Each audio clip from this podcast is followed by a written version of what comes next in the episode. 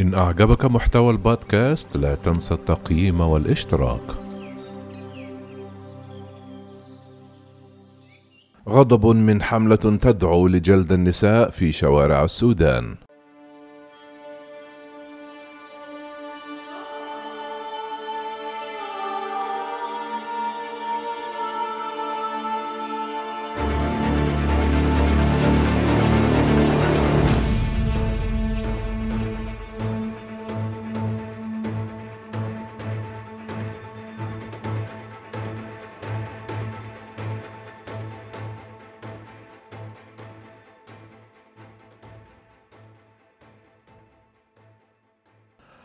أعرب الكثير من النشطاء والمنظمات الحقوقية في السودان عن قلقهم من عودة ما يسمى بقانون النظام الذي كان مطبقا في عهد الرئيس السابق عمر البشير وهو القانون الذي يضيق على الحريات الشخصية لا سيما تلك التي تتعلق بملابس النساء ونوعيتها. يأتي ذلك على خلفية إقدام ثلة من الشباب السوداني بالدعوة على مواقع التواصل الاجتماعي لضرب النساء بالسياط في الشوارع حال عدم التزامهن باللبس المحتشم.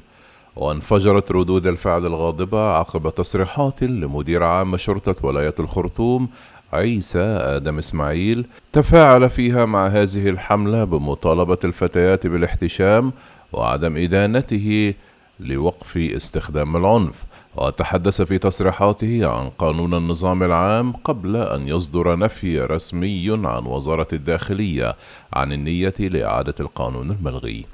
وأوضحت وزارة الداخلية السودانية في بيان صادر عنها أنه ليس هناك اتجاه لإعادة إنتاج تشريعات تواضع الشعب عن رفضها باعتبارها مقيدة للحريات العامة ولا تتفق مع مطلوبات التغيير وعلى رأسها قانون النظام العام الذي لن يعود أبدا بأي صورة من الصور.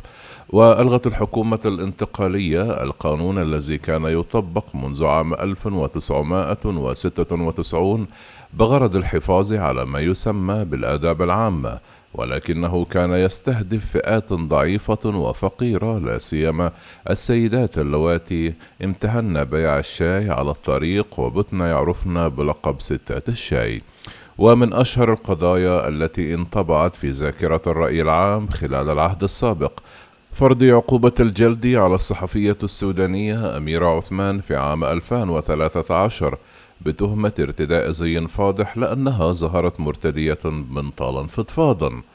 وأكد بعض رواد وسائل التواصل الاجتماعي أن التهديدات تحولت إلى حقيقة وأنهم شهدوا وقائع منفردة للاعتداء على النساء بالصوت أو ما يسمى باللهجة المحلية صوتي عنج.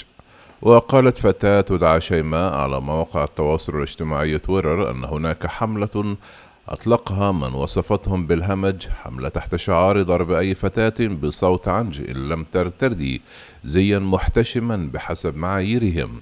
وأوضحت شيماء في سلسلة تغريدات أن فتاة شابة سودانية تحمل الجنسية الأمريكية أخبرتها أن شبابا ترجلوا من سيارة قبل أن يجلدوها بالصوت بحجة أن ملابسهم لم توافق هواهم. ونوهت إلى أن تلك الفتاة تمكنت رغم تعرضها للضرب من حفظ لوحة رقم سياراتهم لتتقدم لاحقا ببلاغ ضدهم إلى السلطات المختصة غير أنها والكلام لشيماء تعرضت لضغوط قوية لتتنازل عن القضية بحجة عدم وجود إمكانيات مادية لدى المعتدين لتعويضها على حد قولها. ولفتت شيماء إلى أنه بسبب تلك الحادثة انتشر لاحقا وعلى تويتر هاشتاج يدعو إلى ضرب أي بنت مطلوقة أي غير محتشمة إذا أقدمت على سلوك شائن في الأماكن العامة. وقد أكد مغرد يدعى ربيع أنه شاهد شابا وهو يحمل صوت عنج في إحدى وسائل النقل العام.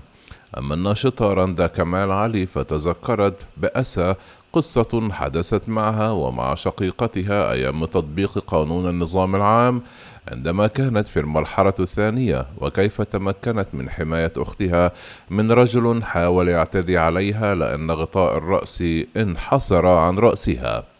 وقد أثارت تصريحات رئيس الشرطة غضب واستنكار الكثير من النشطاء والإعلاميين والحقوقيين إذ انتشر أكثر من هاشتاج يدعو إلى إقالته من منصبه.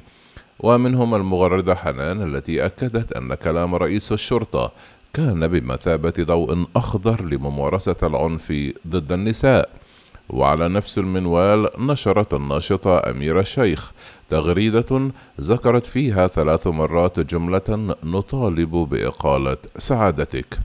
وقالت الناشطة الحقوقية فدية خلف في حديث لها أن العديد من الفتيات السودانيات قد يتعرضن للجلد بالصوت من قبل بعض الغوغاء.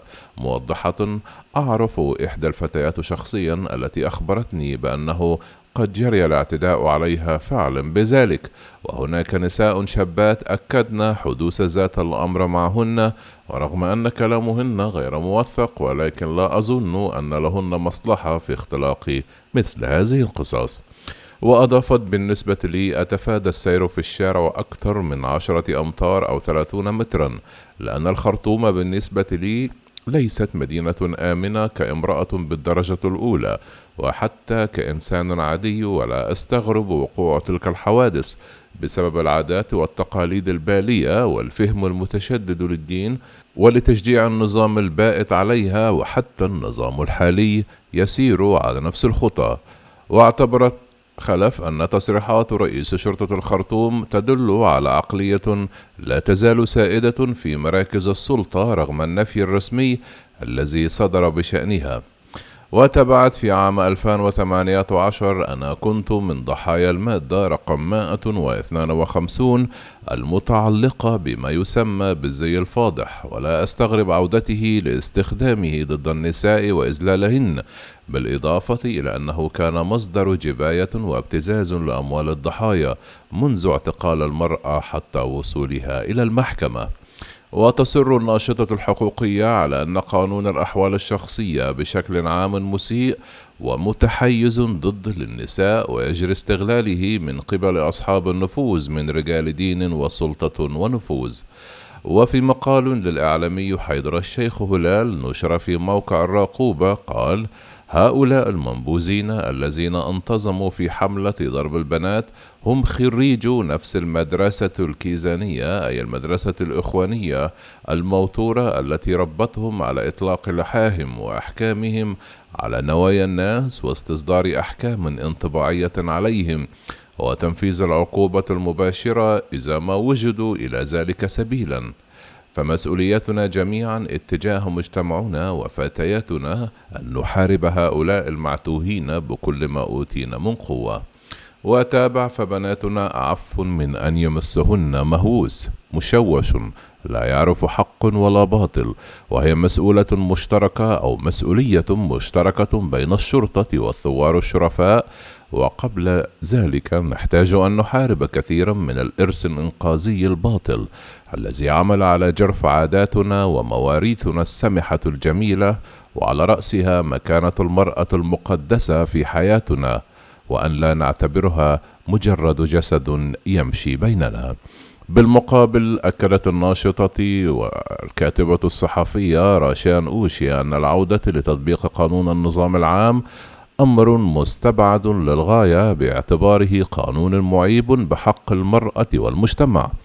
وأضافت ما قاله رئيس شرطة ولاية الخرطوم يعبر عن رأيه الشخصي وقد رفضته وزارة الداخلية بشدة والتي أكدت أنها لن تتسامح مع أي محاولات عنف ضد النساء لافتة إلى أن تطبيق المادة 152 والتي كانت فضفاضة ويعود تفسيرها إلى مزاج الشرطي في تعريفه للزي الفاضح. باتت مرفوضة من كل الجهات في الدولة والحكومة والمؤسسات القانونية.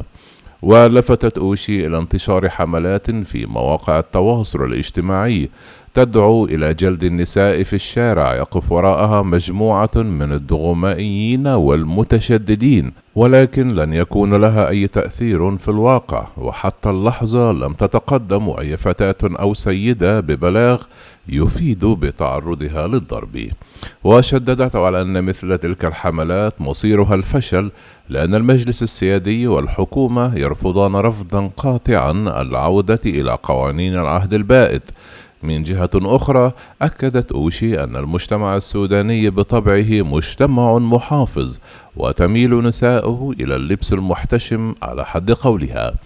جدير بالذكر أن الخرطوم قد شهدت على مدار الأيام الماضية مظاهرات محدودة في الاستاد الرياضي وحملات على مواقع التواصل الاجتماعي تدون انتشار العنف ضد المرأة على خلفية مقتلة الطفلة سماح التي يقول شهود العريان أن والدها قتلها بسبب تمردها في حين تصر أسرتها أنها ماتت بطلق ناري. طائش